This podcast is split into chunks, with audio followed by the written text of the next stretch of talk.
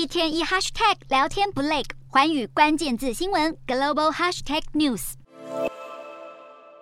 山雨欲来风满楼，在美国联准会利率决策会议前夕，二十号美股三大指数一起收黑，其中标普五百指数已经是连续第三个交易日收在关键支撑关卡三千九百点之下，而道琼工业指数一度重挫超过五百点，但收盘前跌幅收敛到三百多点。投资人不只关切鲍尔的发言会不会更鹰，也紧盯经济预测报告中的未来利率落点区间。尽管美国十年期的公债殖利率从十九号的百分之三点四八九上升到百分之三点五七一，是二零一一年三月以来最高，但是美债两年期的殖利率却从百分之三点九四六攀升到百分之三点九六二，再次收在二零零七年以来新高。也就是说，长短债的利差进一步导致引发担忧，在两年内就会出现经济衰退。高盛预测，美国联准会本周将升息三码，接着在十一月、十二月再各升息两码，二零二三年升息一码，并且在二零二四年降息一次。然而，经济陷入衰退已经是警报声四起。其中，被封为“末日博士”的纽约大学经济学教授罗比尼预测，美国乃至于全球都可能在今年底发生漫长而惨烈的经济衰退，甚至可能持续到二零二三年全年。